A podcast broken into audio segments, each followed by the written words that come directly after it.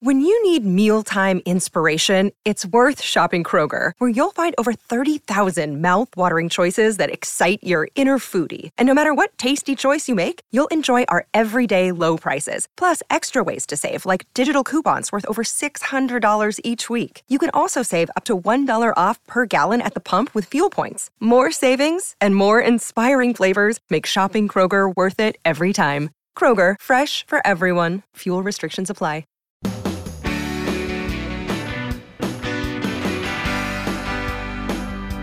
My pleasure to welcome you here to the Clark Howard Show, where it's all about you learning ways to save more, spend less, and don't let anyone ever rip you off. If you are a gold bug, this is your time. Gold has been uh, around or above or near record level prices for uh, several weeks now. And gold is always a safe haven in times of uncertainty, distress, or fear. And you think about it right now, we have all three of those things going on, not just in the United States, but around the world. And so you got a list, you know, a lot of people worried about the US and China getting tangled up in ways that are unintended, that could be violent.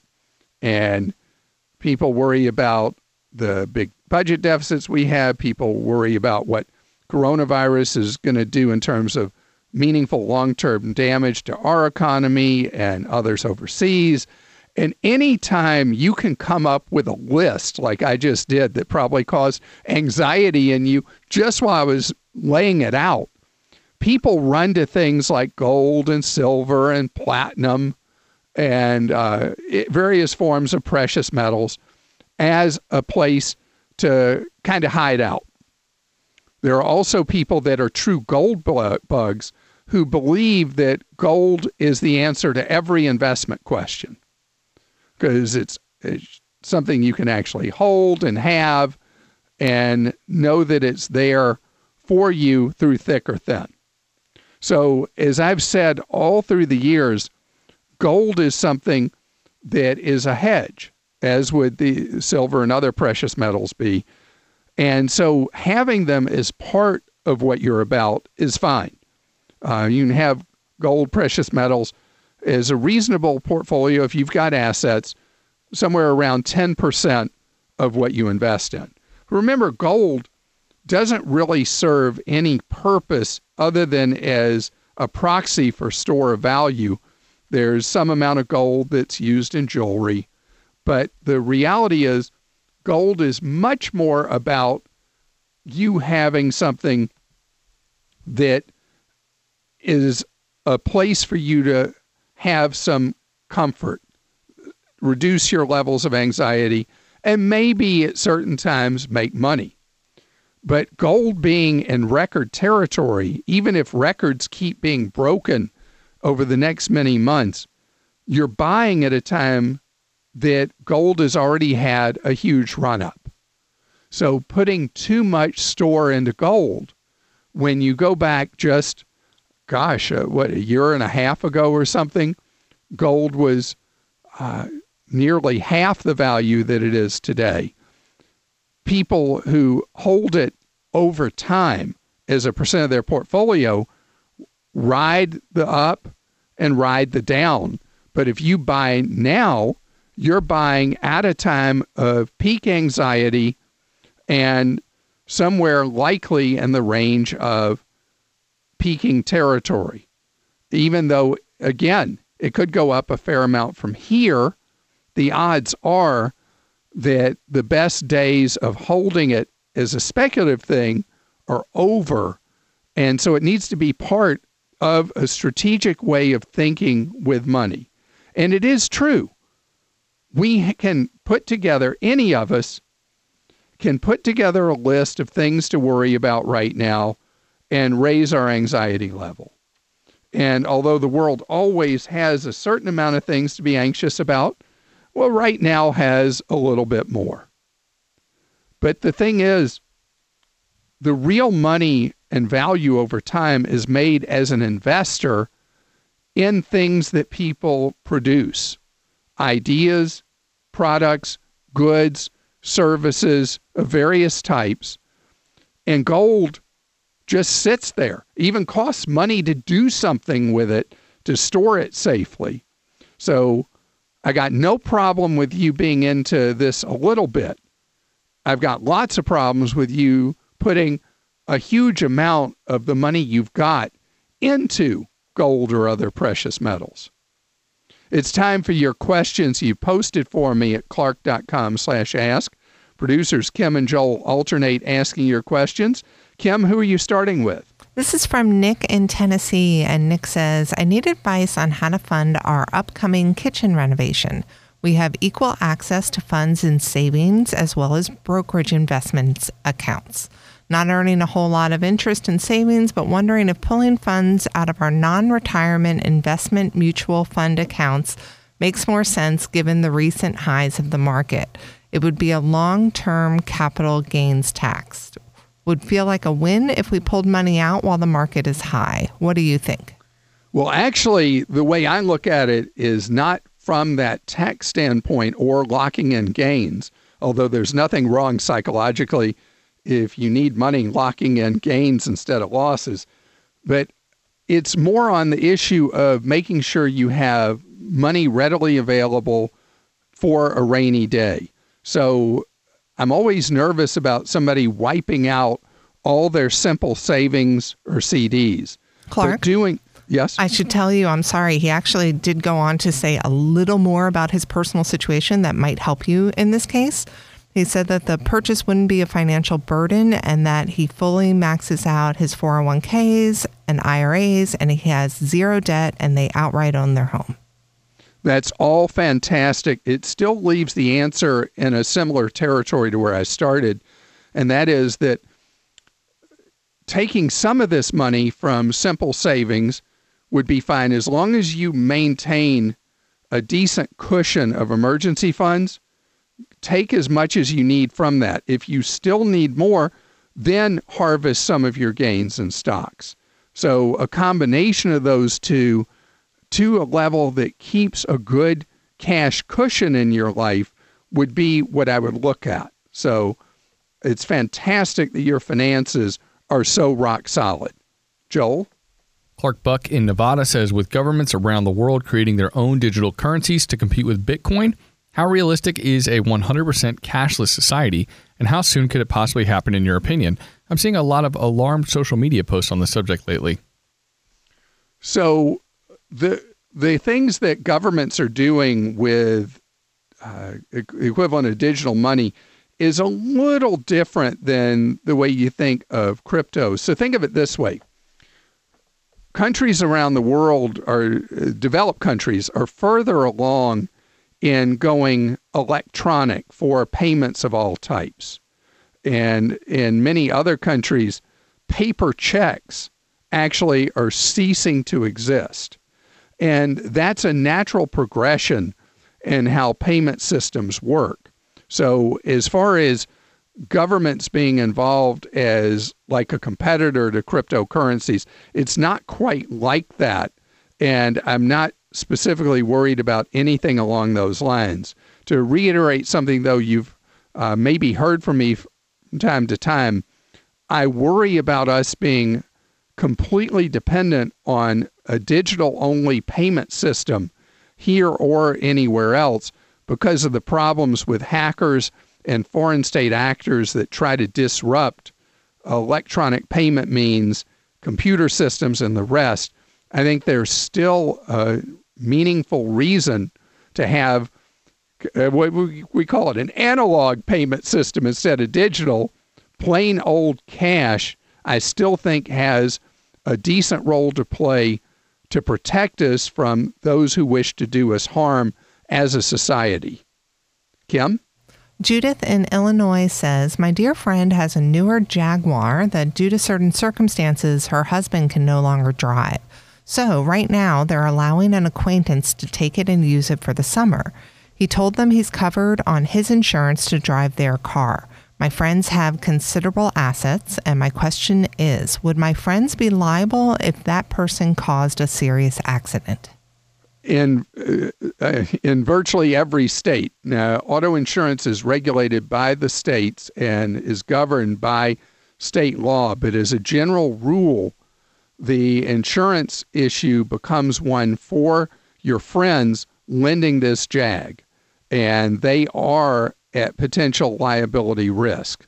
So if the friend is going to continue driving the vehicle for a significant remaining period of time, this would definitely be a conversation for them to have about maybe selling the vehicle to the friend or at the very least talking to their own insurer, telling them what's going on, and after the insurer freaks out, finding out what they can do to properly protect themselves from a liability standpoint with the friend driving the vehicle.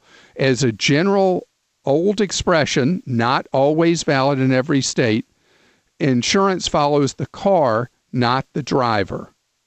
Joel? Clark Michael in Georgia says, Hey, Clark, I'd like some suggestions. Being retired for six years, Social Security and RMDs provide for what I need, but I have excess money in my rainy day savings. I'd like to put to work uh, earning a better return because uh, I'm really just getting right about 1% right now. You've mentioned peer to peer lending and you've mentioned uh, some of the robo advisors. What would be your number one goal? How would you uh, allocate this money?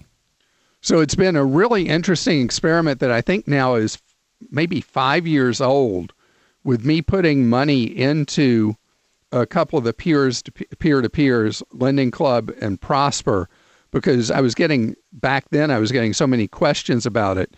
And I kind of stalled out on my return about two years ago. I've had enough loans charge off that I've still made money, but it's not big money. It's more than I could earn in savings accounts, but especially right now, as you might imagine, I've got more and more defaults among the loans that I've made to people, and mine is set up automatically for lower risk loans, and I'm still having uh, more defaults with both Lending Club and Prosper. So it is truly an investment, nothing like savings, and there's risks that you could lose money. I have not. I've made money, but not a huge amount over time, and if this some of this money is money you're not going to need necessarily for the rest of your life, but it would be an inheritable asset potentially. Having that money invested in uh, potentially index funds that would have minimal tax consequences for you, but great benefit for someone later on down the road who can inherit that as an asset would be a potentially great thing for you to do. You could use a robo investing or robo advisor kind of thing to build a portfolio where they'd go through a series of questions with you and get your objectives and risk level put together, hopefully right, to come up with the right mix of investments that would work with this, what for you is excess cash. Kim? Tomas in Georgia says, What is the best affordable internet service for a family? So that's emerging and it's going to change so much. The answer to this question is going to be so very different as we move through the next two years. But one serious emerging competitor to the traditional cable monopolies and the uh, phone monopoly, generally principally AT&T, to a lesser extent Verizon, is for you to go with wireless, fixed wireless home internet, which is something T Mobile offers with no data cap for $50 a month. Doesn't even, you don't even have to be an existing customer for cellular with T Mobile. You can just inquire to see if they will take you at your address for home internet. And so 50 a month without any data caps is a really good deal. The speed is not going to be lightning fast. It will get faster over the next year, but it's not going to be blazing fast internet. The thing that's coming as soon as next year, and I've already put something out for people to be part of a test, is to be part of the new satellite internet services, which are going to be fantastic and cheap. Another day is here, and you're ready for it. What to wear? Check. Breakfast, lunch, and dinner? Check. Planning for what's next and how to save for it? That's where Bank of America can help. For your financial to-dos, Bank of America has experts ready to help get you closer to your goals. Get started at one of our local financial centers or 24-7 in our mobile banking app. Find a location near you at bankofamerica.com slash talk to us. What would you like the power to do? Mobile banking requires downloading the app and is only available for select devices. Message and data rates may apply. Bank of America and a member FDIC. Cody joins us on the Clark Howard Show. Hello, Cody. Hey, Clark. How are you? Great, thank you. So, Cody, you are working and you are doing a good job saving money for your future, but you got a question for me about that. Yeah, so um, right now I'm putting uh, 6% into our company Roth 401k, and they're matching the max at 3% of that. And I was just wondering if I wanted to contribute more, should I just put more into my Roth 401k or should I put it into a separate Roth IRA? Well, that's a great question. And the answer depends generally on how big a company do you work for? Is it a small company, a mid-size, or is it one of the giant corporations in the country? Um, I'd say it's a it's a fairly sized regional bank. There's about 1,100 employees. Oh, it's a it's a bank Roth Yes. 401k. Yes. Definitely open your own Roth IRA. Okay. Banks historically um, have not had very good uh, 401k plans, and they tend to be higher cost for their employees. And so that's why doing the 6% you're doing right now in the bank sponsored Roth 401k would be what you should do because you pick up all the match. And then anything additional you do in your own Roth IRA with one of the low cost companies. And Oh. are you familiar with when I when I make that statement low cost companies? Do you know what I mean when I say that about where you would put Roth IRA money? Yeah, I've I've heard you name a few companies. Okay. And if you want to ref- refresh your memory with the list and what funds I recommend, you can go to clark.com, look at my investment guide, and you'll be good to go. Okay, sounds good. And think about what you're doing. You're effectively right now saving 9% of what you make. If you contribute a meaningful amount to your own Roth IRA and you step that up, you're really changing the trajectory of your future, how much financial independence you'll have down the road. So good for you. Thank you. Thank you for taking time out of your day to join us on the Clark Howard Show, where it's about your empowerment with knowledge so you can keep more of what you have. On Clark.com, we have an unusual place. It's called Clark.com slash Clark Stinks. It's where you, if you feel like you need to deliver a message to me about giving bad advice, bad information, having uh, crazy opinions, giving somebody a poor answer. I want you, if you're willing to take time out of your day, to please help out your fellow listener and help me out by going to clark.com slash clarkstinks and post where you feel I'm messed up. And then others can read that and others can comment on what you've said. And then weekly, producers Kim and Joel ask or uh, pose to me things you posted at Clark Stinks so others can hear what you have posted and I have a chance to learn from you and react to what you have said. I should have never encouraged you to speak. You must think I'm pretty stupid. You should be ashamed of yourself. Well, maybe I'm wrong. Maybe I'm wrong. Maybe you're right, pal.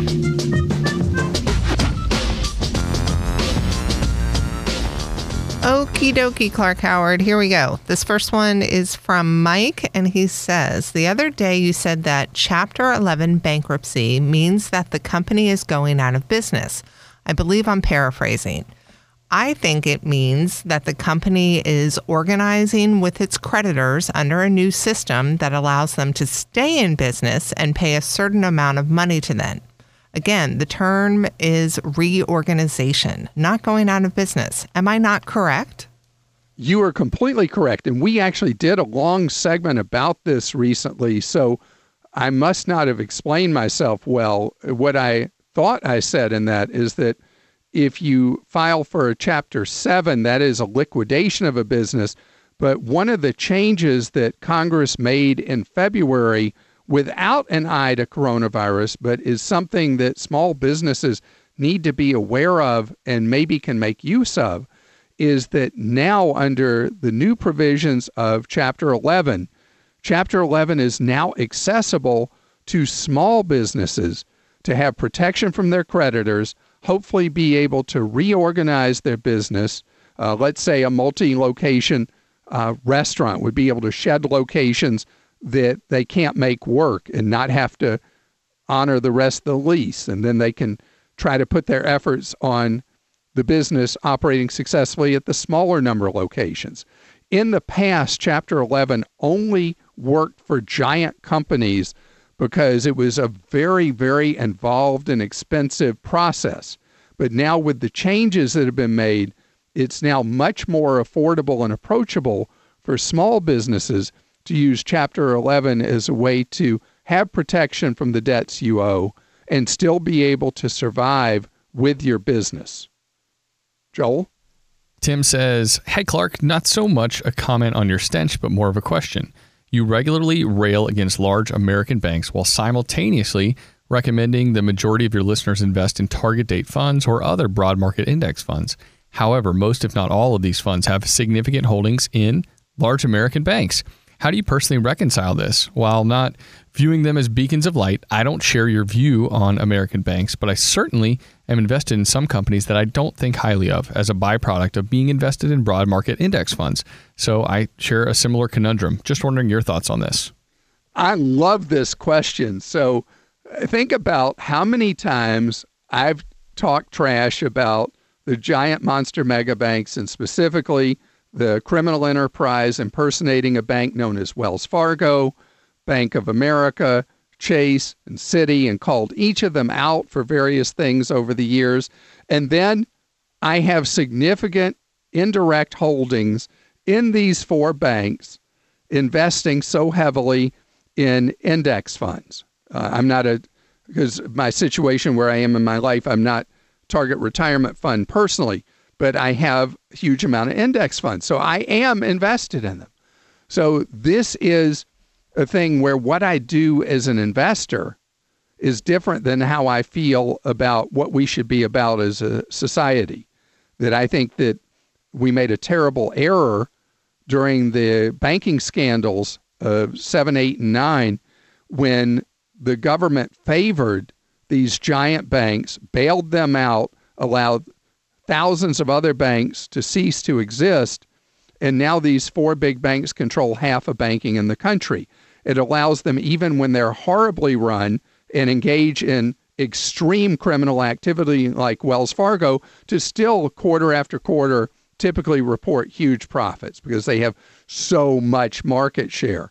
So, as an investor, you go where the money is. And if you own index funds, you own little tiny slices and dices of hundreds or thousands of companies. And that's where I am. And that's how I end up owning stock in companies that I badmouth. Kim? This is from the message board, and the user goes by Michael1879, and he says, Clark has received calls and submissions from listeners who want to cancel their credit card that have an annual fee, cards that have an annual fee. You gave them your standard advice to first apply for another card before canceling. Clark, you already agreed with me once before that the best option is to call your credit card company and ask to be downgraded or switched to a no fee card. Why do you keep giving the wrong first step advice on this? No excuse on my part. Uh, sometimes I get so fixated when somebody's calling me about a rewards card that has like a $450 annual fee or $550 annual fee, and it's not really working for them to bail on it. But I should always suggest as a first option that they trade down to a card that has no annual fee to replace that from that uh, same airline program and same issuer and not have a new fresh hit on a new inquiry, hard inquiry on their credit. So you've said it, and I will try to be better at remembering that since your advice is better than what I've said. Joel? Clark Joe says, I need to point out that you're slightly and uncharacteristically malodorous on this topic. I listen to your podcast every day and I compare notes with my longtime friend who lives about 1,800 miles away. The Clark Howard brand is all about your consumer expertise, good deals, and quality.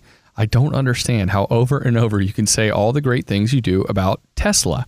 Sure, as an electric vehicle, it gets great mileage and good performance, but the brand has been plagued by quality issues for years and has the absolute highest number of reported problems, uh, ranking last out of 33 ban- brands in JD Power's quality studies, even higher than Land Rover. The issues include paint problems, wind noise, squeaks, panel rattles, etc. Uh, so, taking your advice in April, I traded in my 17 year old 4Runner for a four year old used Lexus that cost less than a new bare bones Honda CRV. Your consumer prowess is on the line here, Clark.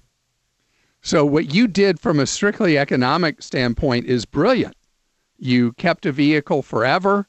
When you got rid of it, you replaced it with a vehicle that was four years old and the most reliable brand of all year after year, according to Consumer Reports research and long term ownership research from JD Power, and that is Lexus. So that makes you very, very smart. The Tesla thing, it was so interesting about the JD Power. In fact, they themselves are puzzled about this. So, in their initial vehicle quality survey, which is how's a vehicle perform in the first 90 days, what kind of problems people have, Tesla came up the worst, just like you said. And then the other JD Power survey of what brand people have the greatest loyalty to and love owning the most is also Tesla. So Tesla is such a different kind of organization and the technology in their vehicles is so far ahead of where the rest of the industry is that it is a mixed bag of nuts that you've got an assembly line operation that doesn't focus enough on the quality of vehicles as they come down the assembly line, but the underlying idea, architecture, and the experience of driving the vehicle makes it really unique. When others catch up with Tesla on those aspects, Tesla better by then have the quality of the vehicles rolling off their assembly line at industry standard, or they really will get a punch in the nose from the marketplace. Kim? Shapur says, I love your show and religiously listen to your podcast every day. I do, however, question your wisdom when you suggest that listeners go for a 15 year mortgage instead of a 30. This may work for high income people, but not for the majority of your listeners. The conventional wisdom of owning your home outright does not work as part of an investment tool. The pandemic has placed many people out of work and unemployed with no cash savings. A paid off house does not help you put food on your table or buy you medicine. Ironically, the majority of people who followed 15 years of mortgage advice five to 10 years ago are now house rich and cash poor. Unemployed homeowners don't qualify for home equity or refinances to get cash out of their house to pay their bills unless they sell that house. Please consider encouraging your listeners to go for a 30 year mortgage and build at least two years of emergency cash to be ready to deal with life changes today and life changes tomorrow. I'd love to hear your argument against this. I can't argue against it because if you single mindedly focus just on your mortgage and you don't have other circuit breakers in place in your life, you're right. Doing a refinance not into a 15 year would make sense. But I've really come to think about this a little differently. And my son in law was part of convincing me to think about this with a little more nuance than I had always talked about. And, you know, I'll talk about somebody being, uh, you know, 23 years left on a 30 year mortgage, that refining into a new 30 year mortgage is really dangerous to your financial picture because you're adding on to your loan. the same time, going from, let's say, 23 or 26 years or whatever down to 15 could put somebody painted into a financial corner like you're describing. And so I've come to be a believer in a refinance into a 20 year mortgage.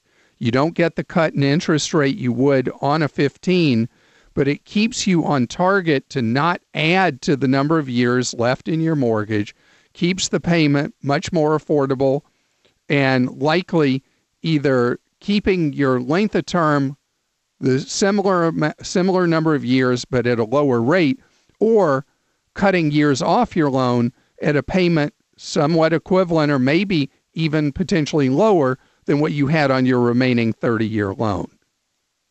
Joel? Clark, this one's from Linda. She says, You don't stink, but I'd recommend the following change to a very frequent question. You often get asked, and I just heard it again about pulling your underused credit cards out of your sock drawer and using them for a few purchases every six months. There's a much easier solution. Just do what I do, which is to schedule small auto payments on those cards. There's nothing to remember, and we all have small monthly recurring bills that would be perfect for this purpose. I'm a true believer in the KISS method. And uh, that is a wonderful suggestion. That's one I'm going to try to commit to memory because that is a good way to deal with what are known as the back of wallet cards and keep them active and making a little charge on them every month is a great way to do it so you always remember and then you have activity all 12 months of the year. Carrie is with us on the Clark Howard show and Carrie your bank did something to you that surprised you. Tell me. yes, sir. Hi, Clark. How are you? Great. Thank you, Carrie. Good. Um, so, my husband, he's never owned a credit card, and he recently just got denied for the rewards credit card that he applied for. And I'm just really worried he won't be approved for the amount that we want for a house in the next year or two. And I've added him as an authorized user to my credit cards to help build his credit. But do you recommend any secured credit cards specifically or credit cards that he might be approved with? Okay, that's a wonderful question. And the I see the bank that turned him down was USAA Federal Savings Bank. So thank you to you or to him or both of you for your service to our country. Thank you. Um, if I recall, doesn't USAA offer their own secured card that converts to regular after so many months? They used to. Um, when I called them, they said that they stopped doing secured credit cards December of 2018. Well, I'm sure out of date, aren't I? so, for his purposes, are you a member of a credit union? No, sir, we're not.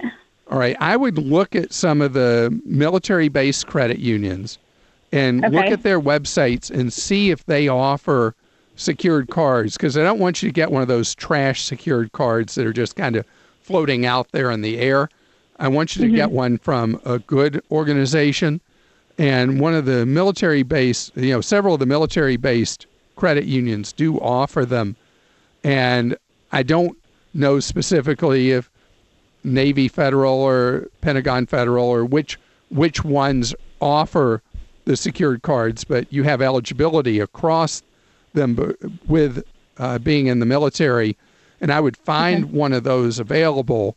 And with a good secured card, after typically six or 12 months of on time payments, it graduates you to a regular credit card. You've done a smart thing by adding your husband to your cards as well as an authorized user, lending your good credit to him. And mm-hmm. getting his credit beefed up is going to be really important for qualifying jointly for a mortgage. What other credit has he ever had in his name? I don't. He hasn't had any credit. Um, we've been blessed to not have any student loans or debt. So he's only ever had one, now two debit cards in his whole life. yeah, then that doesn't reflect at all. So he needs Correct. to put a real effort to building up credit. Your lending your credit as an authorized will help. Getting at Okay. least a secured card will help. And um, the loan officer, when you start the process, of applying for a mortgage loan, whether you use USAA, Federal Savings Bank for that, or somewhere else, the loan officer will be able to tell you what additional he's going to need to do in order for you, to, both of you, to have enough robust credit history to be able to qualify for the mortgage. Okay. And so um, starting this now is really smart of you because often people don't ask me this question till after they've already put in an offer on a house and then mm-hmm. they've run into a roadblock with the mortgage. So doing your advance prep is really great. And Thank you. Good luck to you with this process. You're listening to The Clark Howard Show. Thanks for joining us today. The Clark Howard Show is produced by Kim Drobes, Joel Larsgaard, Deborah Reese, and Jim Ayers. And remember, 24 hours a day, we're there to serve you at clark.com and clarkdeals.com.